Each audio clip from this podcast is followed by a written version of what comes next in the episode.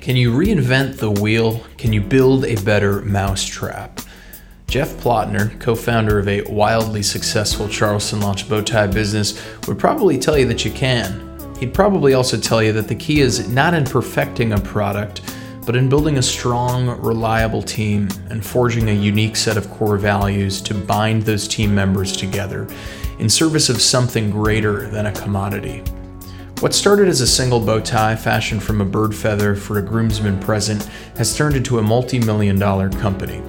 Today, Brackish has expanded their one of a kind bow tie offering to include a full line of men's and women's clothing and accessories, from cufflinks and cummerbunds to earrings and bracelets.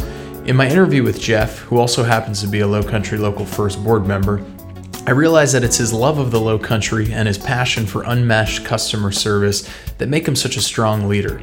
The sort of leader who could grow the sort of company that would go on to sell the sort of products that today are worn by the likes of Cam Newton, Bill Murray, and Blake Lively, just to name a few. And while Jeff and his co founder Ben have reached impressive levels of business success, the real feather in his cap, at least from my perspective, is his willingness to give back to provide aspiring entrepreneurs like those in Low Country Local First's Good Enterprises program with the tools, resources, and advice they need to start their own businesses, to improve their own mousetraps, and maybe change their own little corner of the world for the better in the process. I am Steve Fletcher, your host of Small Talks Big Ideas with Steve, a program from Low Country Local First, and I'm really excited to introduce today's interview with Jeff Plotner, co founder of local Charleston based Brackish. Let's get into it.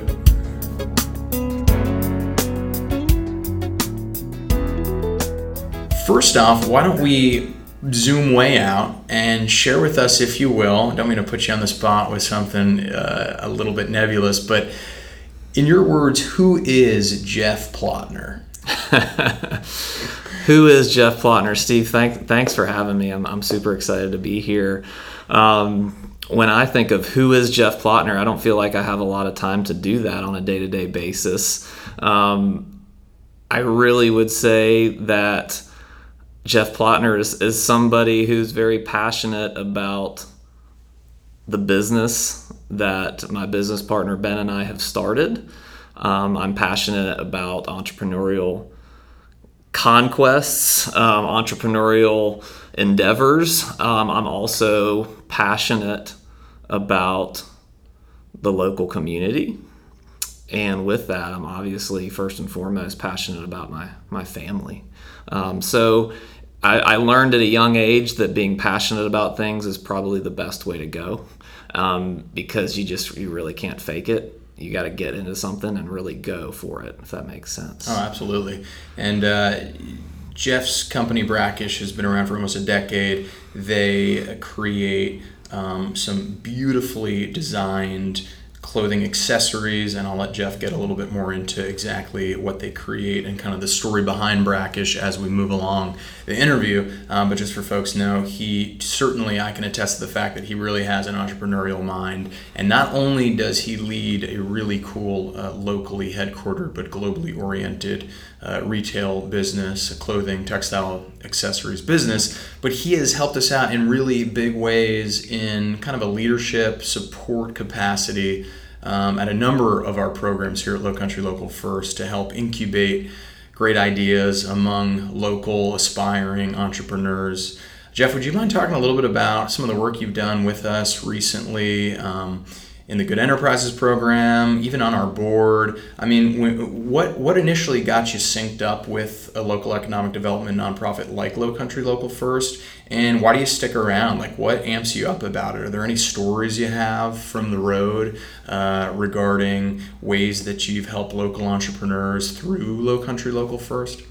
Yeah, I mean, every so many things about low country local first really gets me amped up to, to use your term, and I think it's a great term. Um, I remember first coming across low country local first years and years ago. I mean, this is probably over 10 years ago when I was I was working at Steen Enterprises, a local local tractor dealership um, right down in Adams Run, South Carolina. And Adam yeah, Steen. Adam Okay, Steen, and a good friend of mine. And I, after I worked there, I went on on my way and did did some other things. Um, but uh, about three years ago.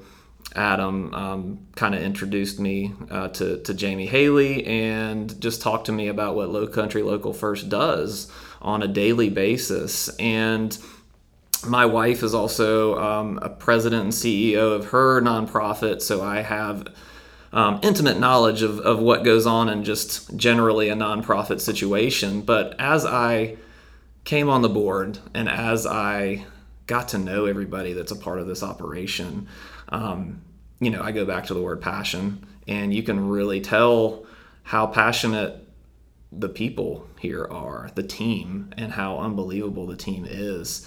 And so it's really just trying to help out as much as you can given my strengths and where I see myself organically slotting into um, low country local first and what I can do. And so you mentioned good enterprises.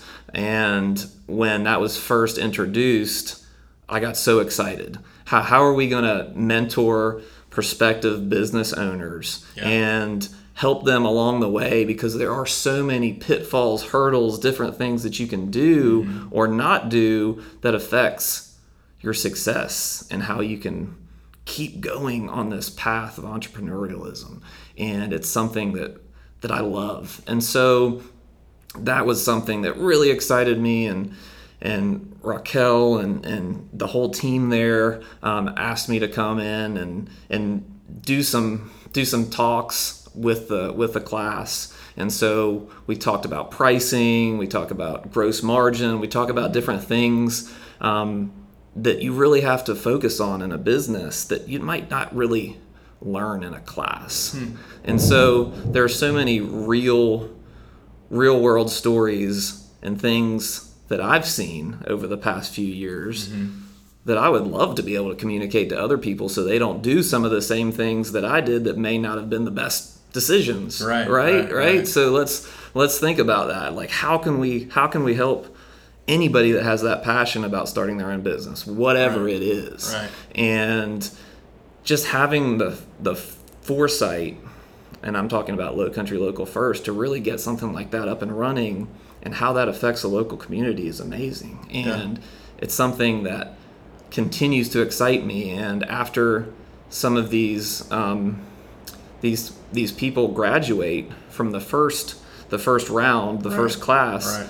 um, then I'm able to, to mentor um, some of these people that have graduated that have you know some some ideas that that need to be incubated a little bit more Mm-hmm. or I can really kind of get into a one-on-one uh, with them Sure. and talk to them about some things that I've done in even more granular fashion Yeah. to really help them on their way and that's something that I'm currently doing now as Cool. well Cool. Yeah. And for folks who don't know, Good Enterprises uh, is one of our many initiatives here at Low Country Local First. It's aimed at uh, empowering, lifting up, supporting, advocating for um, disadvantaged uh, entrepreneurs here, particularly those who um, are low to moderate income and have been uh, disadvantaged uh, just by systems that exist um, uh, in many ways, shapes, and forms, um, but nevertheless are uh, trying to harness the power of entrepreneurship to um, to kind of make a make their own story. And uh, I, th- I think it's a powerful program. I'm I'm privileged to be in an organization personally that that has launched something as important as Good Enterprises, and we're really fortunate to have folks like Jeff um, coach and mentor some of these students. Uh, Jeff, do you have a do you have an example of something that you would share with a student or mentee of yours, either in that program or just uh, you know out in the real world? Someone comes to you and says, "Hey, you, Jeff Plotner, are who I want to be in 10 years. 10 years ago, you started a business that is really flourishing. You are an entrepreneur who has seemed to get to a place of success. What do I do to get to that same place? What would you tell someone like that? They've just started their business, they don't have all the answers. um, but they know they want to uh, point themselves in a trajectory that might bring them to where Brackish is nine and a half years after starting? It's a great question and a question that I would have a lot of answers to. Um, I can I can point to somebody right now that, I, that I'm helping to mentor who's a graduate of, of, Good Enterprises, and we're, we're really working through a lot of good things right now. Um, the first thing I would say is you'll never have all the answers, ever. Um, when you think that you do have all the answers is when you should probably go find something else to do because you've always got to have that curiosity. Always have the curiosity, always have adaptability because there are going to be so many things that are always going to change that you could plan and plan and plan and you will never know that this is coming. So you've got to be ready for anything that comes your way. Uh, 2020 is a great case in. And you've got to have that curious mentality and that adaptable mentality, in addition to, I will go back to passion and commitment. Mm-hmm. You got to be all in. You got to you got to go all in because nobody's going to do it for you. And you might want answers from this, that, and the other thing, but nobody's going to know your business as well as you do. Mm-hmm. And you've got to take the bull by the horns, um, do it yourself, and be, be passionate about it. What's an example of a time where you needed to really dig into your own inner passion for your job and your entrepreneurial journey to overcome a particularly pernicious or seemingly insurmountable obstacle? What's a time where it seemed like all hope was lost, but you told yourself, you know what, I know I'm passionate about this. I'm going to follow my own advice. I'm going to dig my heels in, and I know I'll make it through this. Can you think of a time where it seemed like it was a little too bleak to overcome, but you were able to get through it specifically? Yeah, I mean, I think I think a lot of people can relate to pointing back to to 2020. Hmm. Um, so let me let me set the stage here. Please, I mean, yeah. what we do is is we make upscale accessories, and the majority of these are bought by customers who are going to wear these at a large gathering with a lot of people. And if there was ever right. a business that could say, all right, well, this isn't really going to work out right now when a pandemic hits, when nobody can get together, when nobody can gather, when nobody's getting married, mm-hmm. when there aren't any parties, you could really cry yourself a river and say it's going to be brackish. And obviously, that was never in, in my realm of thought, and it was never in our team's realm of thought. But at the same time, when things just stop and you think you've got a lot of momentum and you got a great team and things are going very well and then everything stops it really makes you pivot it really makes you think it really makes you dig into that passion. And so i remember this very well. I think it was it might have been the weekend after march 17th 2020 and it's a saturday and we're we're at the realization that that things are things are starting to stop here. Sure. And we have got to make some decisions fast. And at the same time, we still got to figure out ways to to bring business in, but at the same time, you think about your local community, you think about your economy, you think about your family, and it gets really heavy. And I'm sitting in my office by myself on a Saturday mm-hmm. afternoon. And it's just one of those things where you're racking your brain. And I'm just thinking and I'm thinking and I'm thinking and I'm thinking, what? What, what can we do you know and we and we did put together a plan and and all credit in the world goes to goes to our team and how amazing they are because that adaptability was already kind of set and it's not something that I taught it's mostly what what they already had. You know how how a lot of our team members were already programmed with adaptability, flexibility, and change, but we were still tr- we still had to get some money in the door, right? And a lot of our retailers uh, were shut down. Hmm. They stopped hmm. for obvious reasons. And one thing that we'd always done as a business is never rely on one income channel. Sure.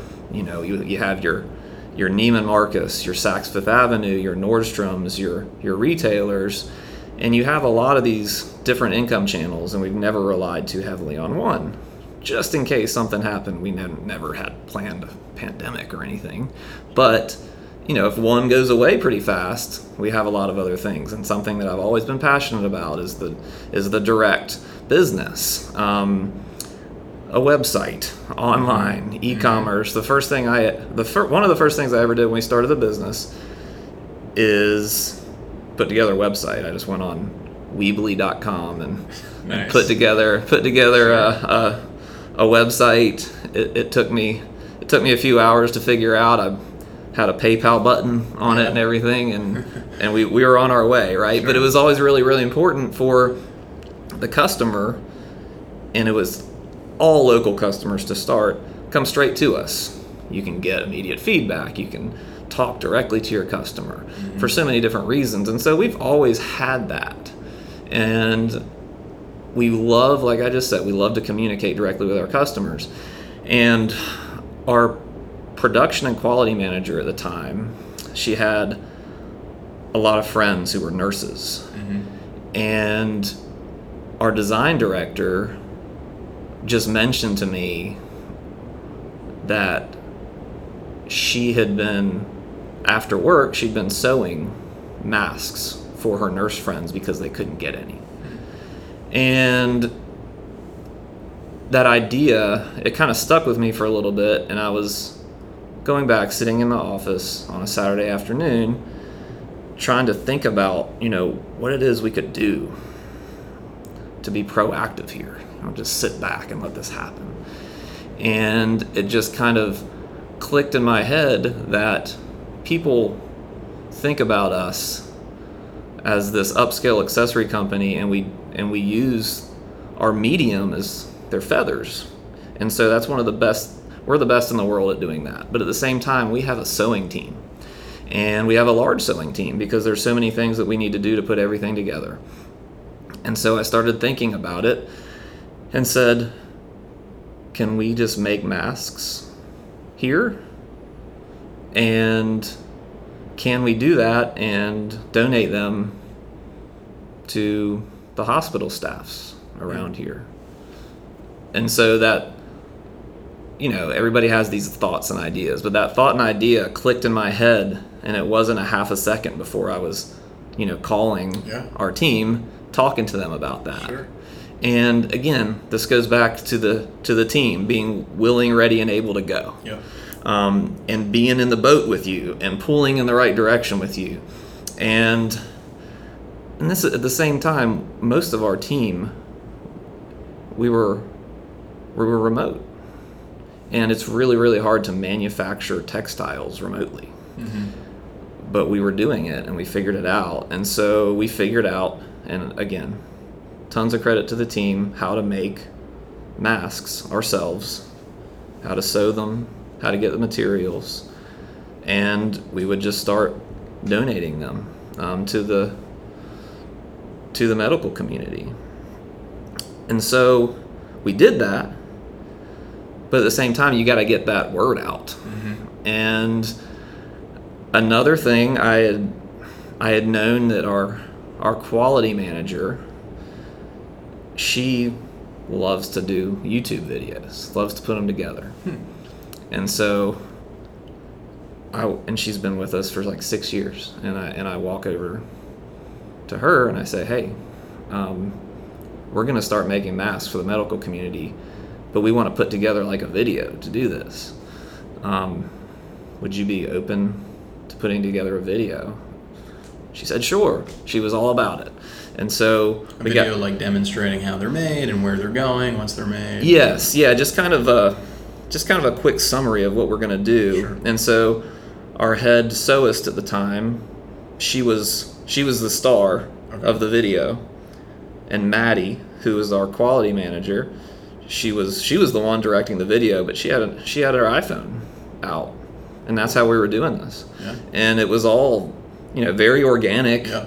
We didn't have any high tech stuff going on, but we were just we were moving fast. Sure. And that's what is really really important to me a lot of times is is going Mm-hmm. is going is making that idea something tangible. Mm-hmm.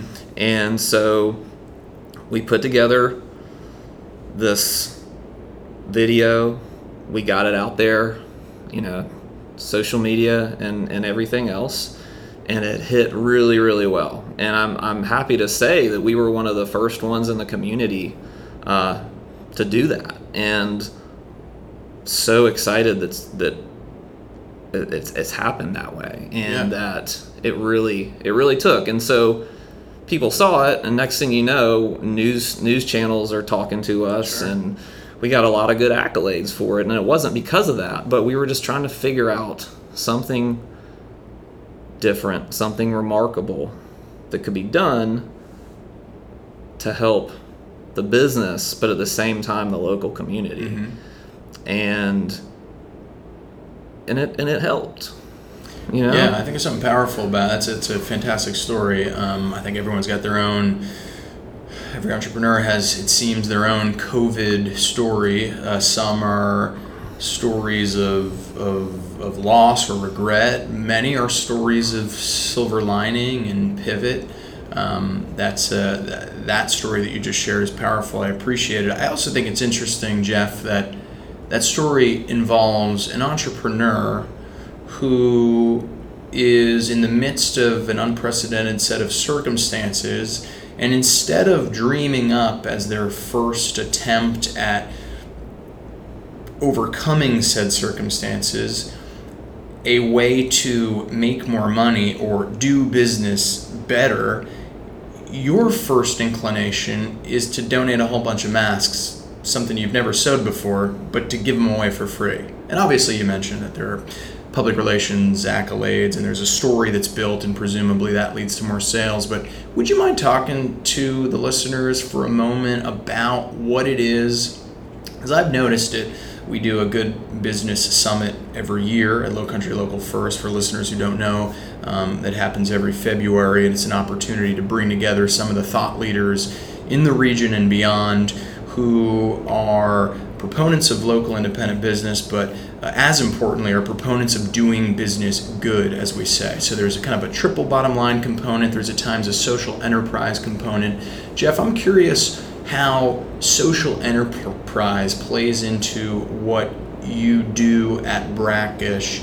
It seems like you have a team uh, that is devoted to doing good, and it seems like they have a leader whose first inclination, in, at least in, in times of stress, is to pivot and do good. Tell me a little bit about why many entrepreneurs I've met, if, if, if you have theories, are so interested in not just making a whole bunch of money, but in improving the communities around them, or at least trying to do so. Sure. I, I think it's really important as an entrepreneur to have some type of moral compass. And you can't constantly be driven by that traditional bottom line. It's always got to be in your in your sight lines obviously, but you just can't you can't go there 100% of the time. And you've got to be genuine and you've got to be authentic. And those are two words that are so easily said, hmm. but much much harder to practice that.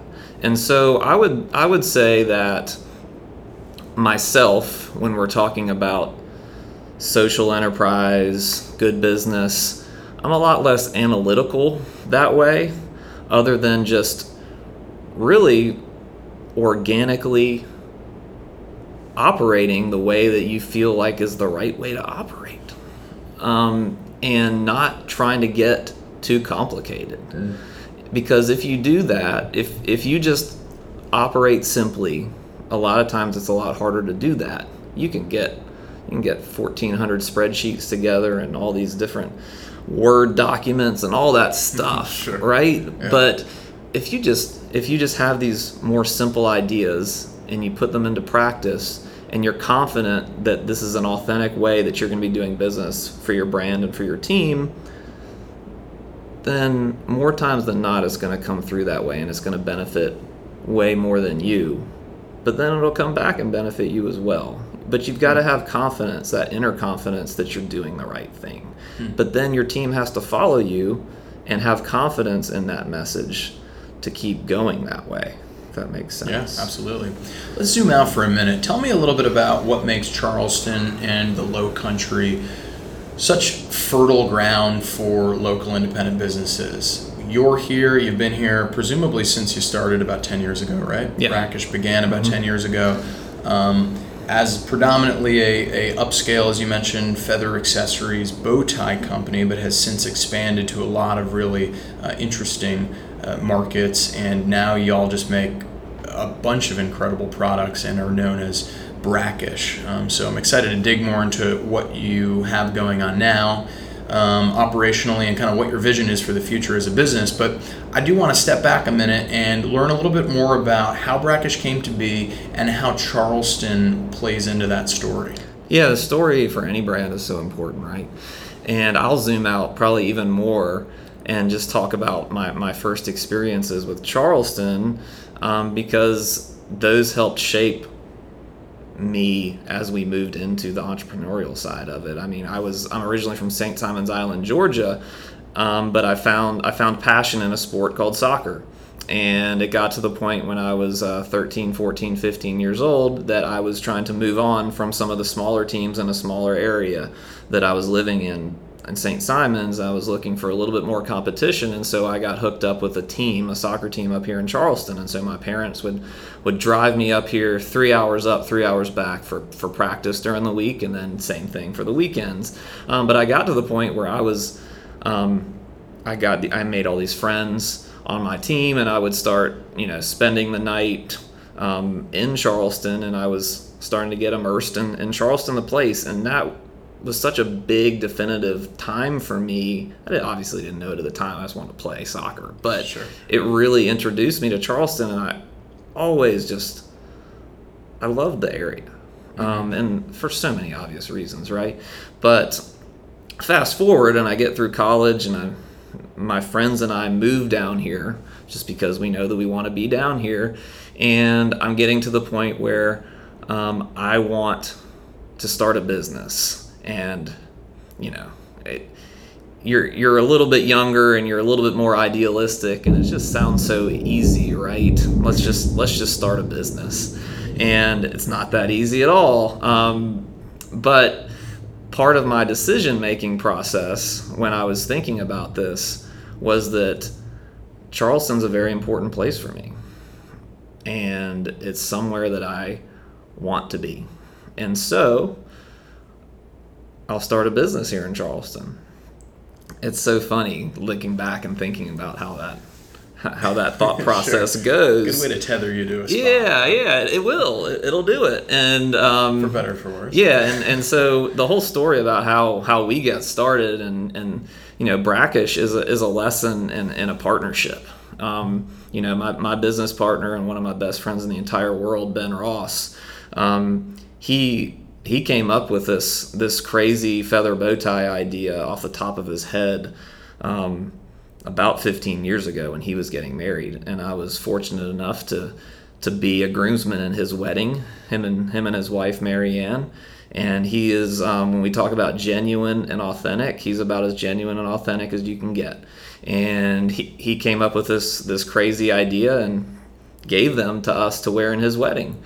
And at the time I didn't really think about it very much other than it was pretty cool I was Did he manufacture them himself? yeah, made him cool. himself. He thought about them, came up with the design, made them himself. Cool. I mean, all of it, and thought they were pretty cool. I was in my twenties. I was um, I was on the wedding circuit. All my friends were getting married, and so every time I'd look to see what am I going to wear to this wedding, Ben's feather bow tie that he gave to me was always just like right there in my closet, and so I just put it on.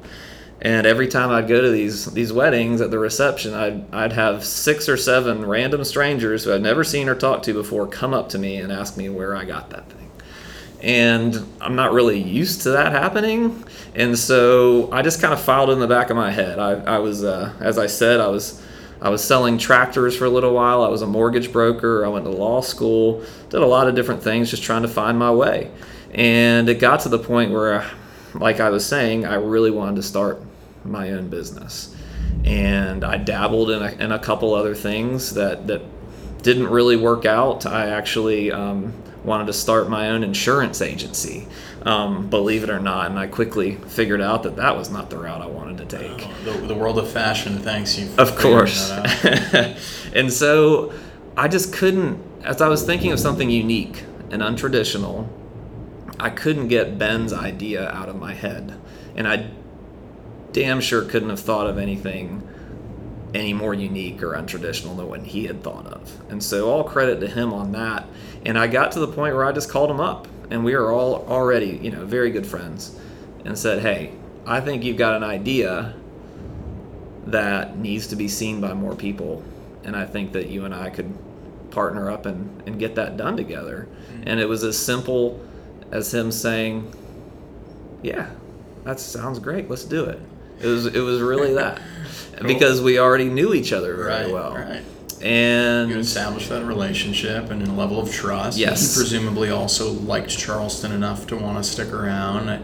Uh, he and his wife, I'd imagine. Now, was he married to Marianne at that point? He It was. was his wedding. Yes. That he gave you the bow ties for uh, at. So, so he too was probably of a like mind in that he liked the Low Country enough to want to build a home here. And did he immediately see the connection between staying here in Charleston, living here in Charleston, and like setting up a business here? Because it sounds like you kind of connected. Well, entrepreneurship and entrepreneurship in Charleston means like I can live in this great place for a long time. Was Ben kind of on the same page, or what was he doing professionally and personally at that time when you gave him that call and he said, "Yeah, let's do this bow tie thing"? Yeah, I would I would say that that probably wasn't like the focal point in the beginning. Uh, Sure. He was uh, doing facilities management for for a law firm, and um, that definitely wasn't in the in the conversation because just thinking about the things that we went through to even get to the point where I'm sitting here talking to you right now Sure. are so many different things, and um, it was just us grinding one day at a time, and I I couldn't have um, gone to any school and graduated with an MBA degree and learned any more than what I've learned just starting this thing. Um, from raw materials to supply chain to marketing to zebra printers with a UPS code and like all of it. And so, you know, it's it's just putting your best foot forward and I could not have th- thought of a better place to launch this brand than Charleston. Um, and it and it just kind of happened that way. Um, although I always knew, like I said, that Charleston is a, is a it's a special place, and the local community has helped us in so many tremendous ways. You mentioned not going to MBA uh, or, or business administration uh, school and not earning that degree and not kind of following the tr- one of the traditional paths towards business ownership, and in fact learning just as much, if not more, um, in in practice and kind of presumably by making some mistakes and, and learning from those mistakes and, and kind of just a lot of guess and check work. It sounds like. Um, I was watching recently a, a documentary with Richard Branson. He talks about how it wasn't until like three decades into owning one of the world's most successful airlines companies and, and selling one of the most successful record companies for a billion dollars that he realized the difference between net and profit. Um, so there, there are these blind spots I think that entrepreneurs have, and and the ones that, at least in my view, seem to be the most successful and comfortable with themselves and their success are those who are comfortable admitting some of those blind spots. Is there anything you learned along the way that, to someone from maybe an MBA program, for example, would seem like the sort of thing you should have known at the outset, but you're like okay with not having known? Oh, I think there are probably more things that I'm okay not knowing than than the alternative. Honestly, um, I take pride in knowing what I don't know, and when you're building a team and when you're building a business, that's vital. Because when you're looking for people to join a team with you, you've got to know what skills you're looking for that you're not that good at, right? I mean, or what you're not overly interested in. I mean, myself, I, I really gravitate at the beginning into e-commerce and marketing, um, connecting, you know, connecting with the customer, talking to the customer. Um, I would definitely say that the the financial bookkeeping part of the part of the business is not something I'm overly um, passionate about digging into, um, and and I'm okay with that. And you got to find the right people to to help you with that. Sure. But going back to the beginning, when you're thinking about all those things, it got to the point where if you're passionate enough about it, and we were so laser focused that we were going to make this thing work, that we were going to do anything. And for those people that don't know me, I am one of the most unartistic people um, you would meet. And in the brackish operation, definitely the most unartistic person. And I take a lot of pride in that. But in the beginning, we didn't have an option to find artistic people in the very, very beginning because we bootstrapped our business. And so it's like we have hundreds of orders here, and either myself and Ben are going to make these and get paid and get customers and start this business the right way or not. There isn't really mm-hmm. much of an option. Mm-hmm. And so I knew that I was not going to be the best at making these products. But at the same time, there is a determination and a will and a passion about figuring out what you need to do to the best of your ability and moving on. And so I think there's a really good story there about not waiting until everything is perfect to go. Yeah. Because love that. nothing will ever be perfect. Still not perfect. Um, there's always going to be things. And so just going, but putting your best foot forward and doing everything you can will usually turn out okay. Love that. Yeah, I, I'm a big, big fan myself of not letting perfect be the enemy of good. Um, as you were speaking, it, it got me thinking there must be instances where, by your own admission, you're not the most artistic person, obviously, eventually, because you followed the doctrine of not letting perfect be the enemy of good. You kind of soldiered through that and were presumably able to find designers and folks who could supplement some of what you and Ben were coming up with in terms of the designs for the accessories. And now you, you're creating one of the you know most eye-catching luxury brands, at least in the region, certainly beyond that.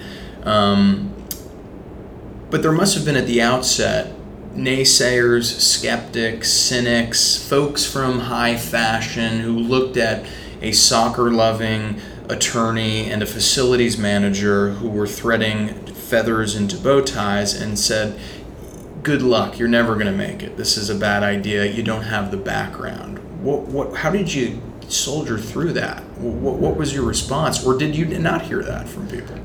We absolutely heard that.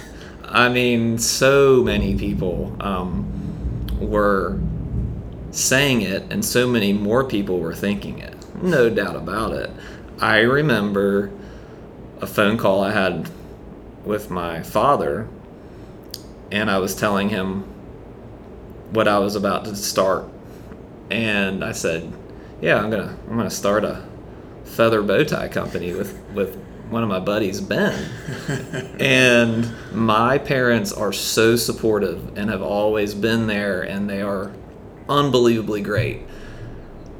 But they definitely let me know that, that they didn't think that that was the best idea. and I get it. I get it. I completely understand Sure, that. yeah. And there are a lot of people that don't think that far outside the box. You know, one of our core values at Brackish is what box because we're just always thinking way out there. So it's not even like it's not even we, we just don't want to go down that traditional route. Like and so yes, um, it's it's about being confident without being arrogant or cocky, but having an inner confidence about what you can do. And that still doesn't guarantee anything. But it just goes back to being passionate and committed and and doing everything in your power to make it work. And if you have a solutions based mindset, that's going to get you really far hmm. and whatever it is. Hmm. So we've we had so many different issues.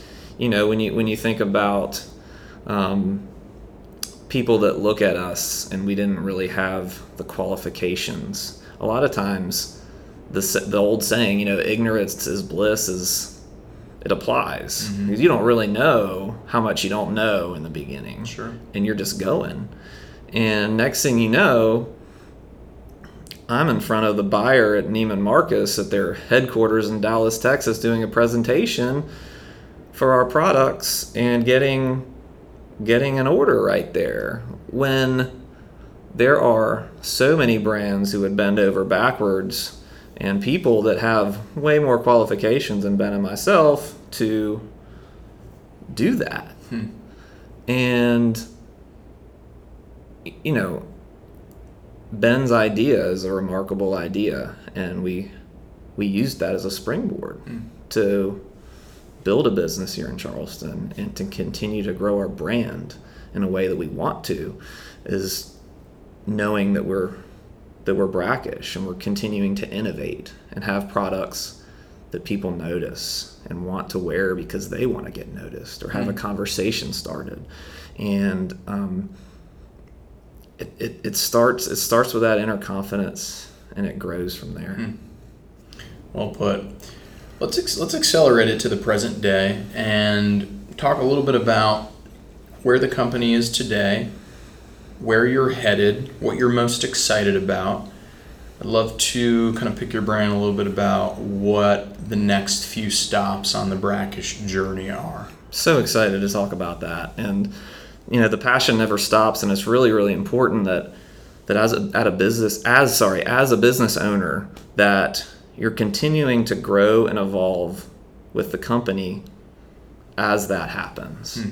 As long as you're able to do so and I feel like I am. And it's so important that we're able to come out of 2020 and the first part of 2021 and have a lot of momentum behind us, and we do, and we're and we're so excited um, to be able to launch, for instance, a new website, brackish.com, and really start um, being known um, for our brand and you know, we're a team of, of almost 50 strong now, right here in the Charleston area and in West Ashley. And what we're looking to do moving forward is to continue to market in unpredictable ways and connect with our customer in unpredictable ways, innovate on the product side, but also internally make sure that we're all of our practices and processes are done the right way to allow us to continue to be agile. Mm. Making everything right here in Charleston is something that's important to us. It's something that we do. I think it's something that a lot of people don't even know that we do. And so we want to really shout that from the mountaintops and we want to emphasize our artisans and all of the people that are here in Charleston that are that are making these products on a daily basis. And so it's really connecting with our customer. It's it's growing the brand. It's coming up with innovative products, but at the same time, it's helping our whole team evolve as people within the community here in Charleston. It's something that I'm very excited about. Hmm.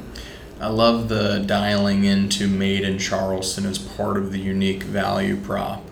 I think that's really special. We've got a number of businesses who are associated with the Low Country Local First network many of whom are, I'd say a majority of whom are engaging with customers and partners and clients and colleagues who are in some way, shape, or form connected to this region. But then there are a few companies, Brackish is among them, that are uh, positioned to sell their product or their service really to anyone on planet Earth and are finding innovative ways to do so, but also leaning on the fact that they are intentionally grounded, tethered to the low country. And whether that's that their product is made here, or their headquarters is here, or their business owners live, work, play, raise families in Charleston, it varies.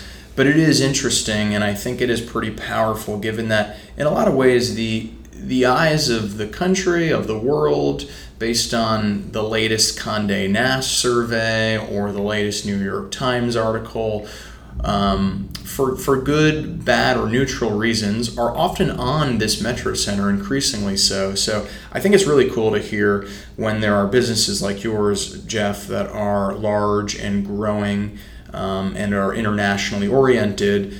Um, it, it's cool to see them kind of remember their roots, so to speak, and, and not only that, but really like wear that on their sleeve to put it into fashion terms, if you'll excuse the pun. Very nice. so, so tell me about what else sets Brackish apart? Now that you're, you used to be bow ties, you had feathers in the bow tie. It was a beautiful thing, a conversation starter at wedding receptions. What sets you apart other than the fact that you're made here in Charleston now that you're expanding? And tell us a little bit about what that expansion looks like.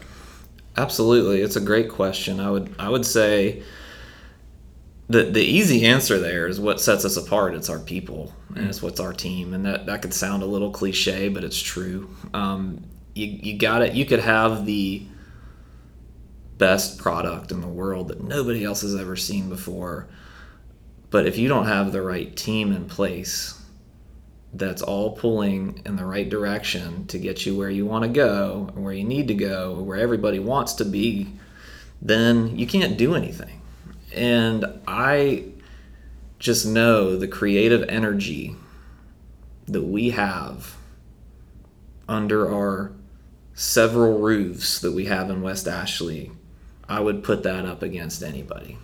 And that's a big differentiator. Mm. And it's something that's so special when when you can see what we're able to do creatively with with the materials that we have and the innovation that goes on every day it's it's breathtaking to me and I, it doesn't get old to me right and so if you're able to continue to nurture that environment and you continue to keep your eye on the big picture of what you're trying to do and what you're trying to do from a you know a number standpoint of growth but like i was saying before it, it can't it can't get too far that way because then you're forgetting about what got you at this point. Hmm.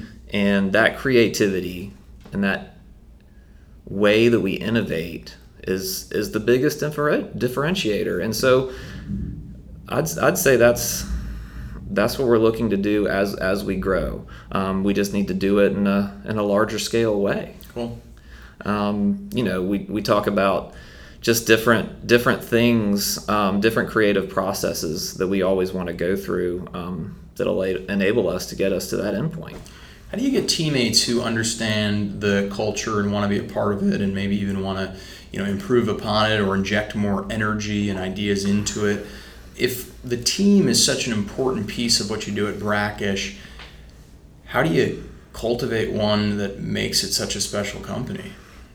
Not gonna lie, it can be difficult, um, especially when you're a growing business, and there are things that you can put in place that will hopefully resonate amongst the team, because um, ultimately it's going to be up to the individual.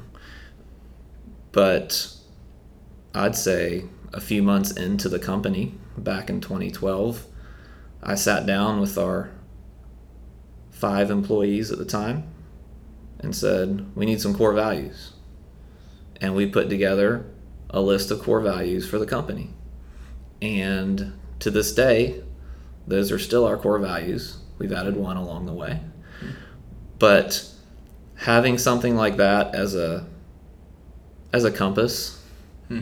is is important uh, to lay that foundation and to lay that groundwork company wide because you've got to have a commonality amongst the company because there's production, there's inventory, there's purchasing, there's sourcing, there's marketing, there's sales. There's so many different aspects of the business, and everybody's dialed in on their thing. Mm-hmm. And so you've got to find that one thing that everybody can can come together on, that mm-hmm. that common ground. And so finding the people with the skill set and the passion for creativity is first and foremost, but then bringing them in and laying that foundation for everybody to be able to focus on their strengths. Hmm. I would say is the most important thing.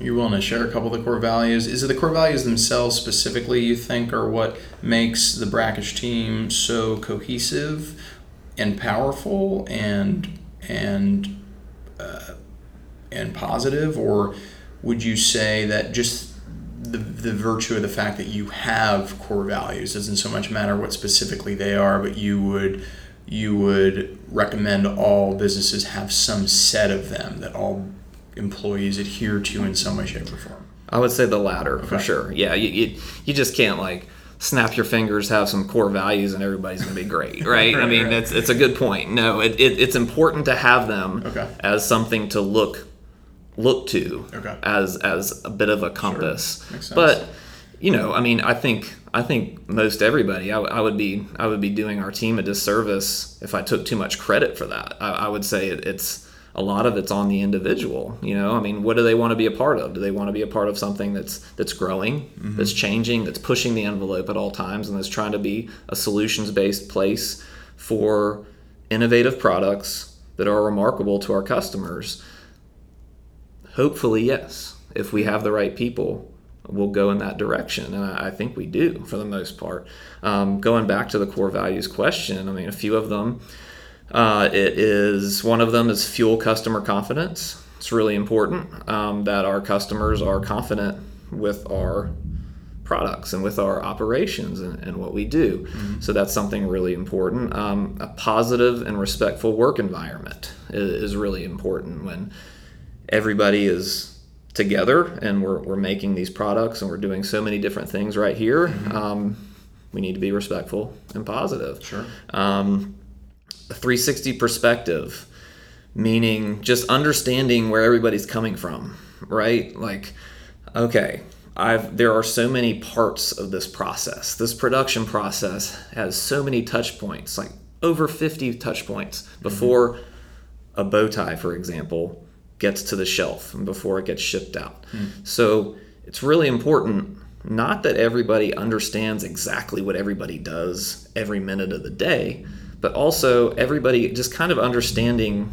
what role this person plays in the company and what role they play in the production process or in the sales process or in the marketing process. So when things happen or when there are questions, people can empathize a little bit more. Mm to what's going on because they understand where the other person's coming from. So that's what 360 perspective means. Um, it's really important for us. Um, and then accountability. You know, that's the it's a buzzword sometimes, but it's it's really really important. You just just do what you say you're gonna do when you say you're gonna do it, and you'll be like light years ahead of a lot of people. Mm-hmm. And I, you know, that's something that's really really important as well. So that's a few of them. Cool, love that. I appreciate that pulling back the curtain there. Uh, folks, if you want to use those, uh, pay a small commission to Jeff Plotner. We'll, we'll leave his uh, billing address in the, uh, in the notes of the podcast episode. Um, we're going to wrap it up in a minute, Jeff. This has been really, uh, really valuable, and I appreciate the, the responses. They've been really thoughtful, and I know that a lot of our listeners are going to get a lot out of them, particularly the business owners here. While I have you, um, I feel like I'd be remiss if I didn't uh, bring up kind of the uh, the elephant in the room, which is Amazon, which is you know huge international, you know corporate, in in some cases faceless behemoths that are almost in uh, occasionally s- seem to be insurmountable to, to folks who want to sell a product through their own channels and control those channels to some degree with reliability the reason I bring it up is because we've passed around um, our annual member survey as we do every year to our local independent business owners. And many of them, for the first time ever since we've done the survey, um, to an overwhelming response, we have heard from them that there is a growing concern, particularly among the retailers who are selling online. We're talking about things like e commerce or selling directly uh, to consumers through their own website. Um, there's a growing concern that some of the players in the digital retail space, like Amazon, particularly those that, like Amazon, own both the platform and products, which can be quickly created to replicate existing products on the platform and then sold for pennies under the highest uh, selling, most popular version of the product. There's concern that it's becoming increasingly difficult to compete with products like that and platforms like Amazon. Um, first, do you sell, uh, and, and, no judgment either way, just curious, do you, do you sell any brackish products on platforms like Amazon, like these big digital marketplaces? Um, and then question B is, what are your thoughts about the future of digital selling? Um, how or how not is it going to be tough for retailers like you to compete with a space that's becoming increasingly crowded, increasingly competitive? Um, do you have are you or is there concern that someone can easily go online, type in luxury bow tie or luxury textiles or luxury accessories for my wedding and a bunch of things pop up that may look like a brackish product but you know full and well as the business owner that they don't have the great team behind it it's not the same quality product there are all these reasons folks shouldn't pick that competitor but a, an uninformed consumer may not understand that and may scoop it up. What are your thoughts on? And it's an emerging world, so I apologize for the nebulous question, but I'd love to hear you chime in on um, where we stand with emerging retailer monopolies in the digital space and how you think Brackish will or won't try to contend with them moving forward. It's a great question. I think it's something that's always evolving. It's always changing, much like so many other things, you know, in the in the digital world. Uh, to answer your first question, we do have things on Amazon, and I want to tell you why. We have a small selection on Amazon, and we've also priced it over what we normally price our products at anywhere else. Hmm, and, and the strategy behind that is is purely a marketing ploy for us. Interesting. If if there are a lot of eyes somewhere else, and we can get some eyes looking at that, and then maybe coming back to us directly, we're gonna try that. Hmm. And so that is the only reason we do it. But it's really interesting. I'm that was something that, that I thought we should do. Huh. We should try, thought we should try out. I, I, I really look at so many so many non-direct income channels as a lot of marketing. Um, just using using those specific channels and distribution points to get more eyes on your brand in a way that you actually get paid for it. Um, and so, your second question, I'd say it's something you always have to be cognizant of, and just the sheer volume of people that, that go to these big digital sites um, to where it's you know more commoditized than not. And there's nothing really overly special about it. It's just a quick transaction and your go and one thing that we pride ourselves on here at brackish is not the transactional thing.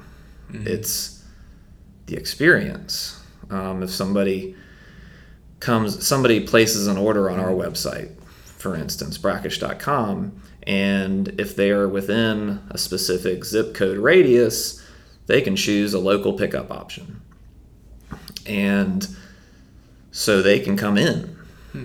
and they can quote unquote pick up their, their order.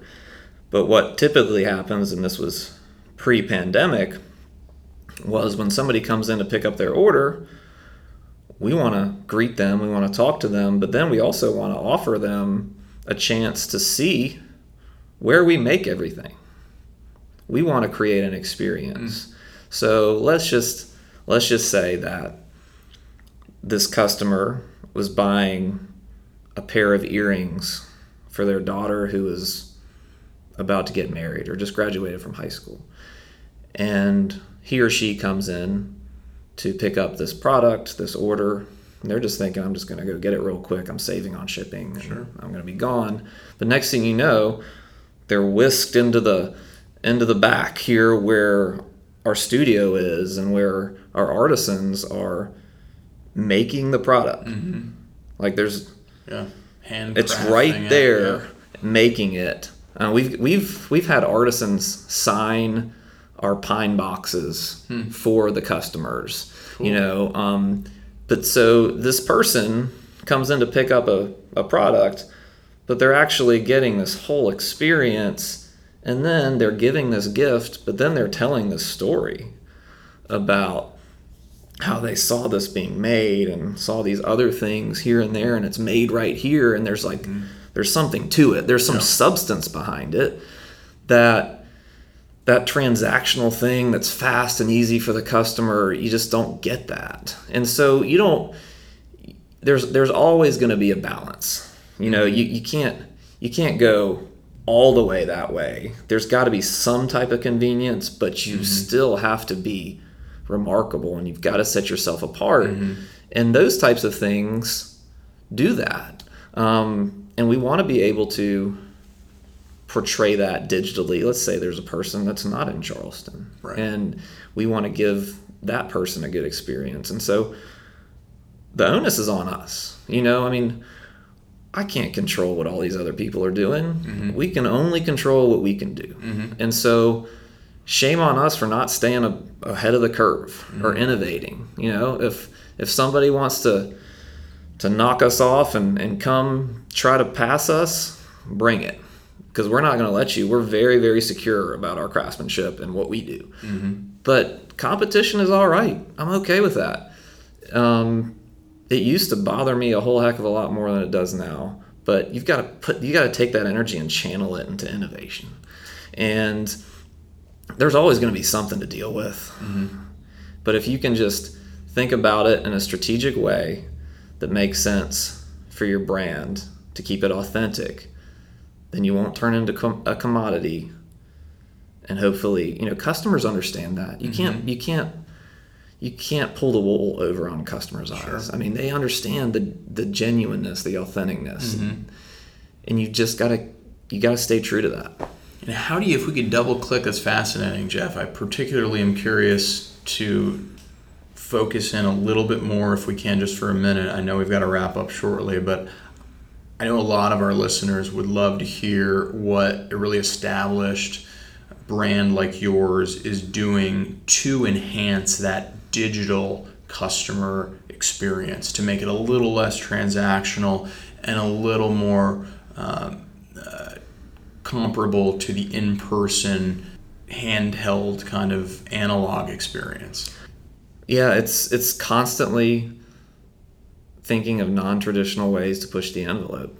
Um, it's highlighting our artisans um, through marketing, through social media, through different celebrity sightings, um, through a lot of a lot of different different things that you can do to to push that envelope to let the customer understand who you are and where you came from um, making sure that that Ben and myself are are visible that that here here we are you know we're not we're not these two random guys up in their boardroom you know sitting sitting in a desk. I mean we're we're, we're out here we're, we're working every day we're real people. Like come come talk to us come see us. Um, see the faces behind the brand um, see the people. Um, those are the types of things that that you want to do um, and that's genuine and that's authentic but it's just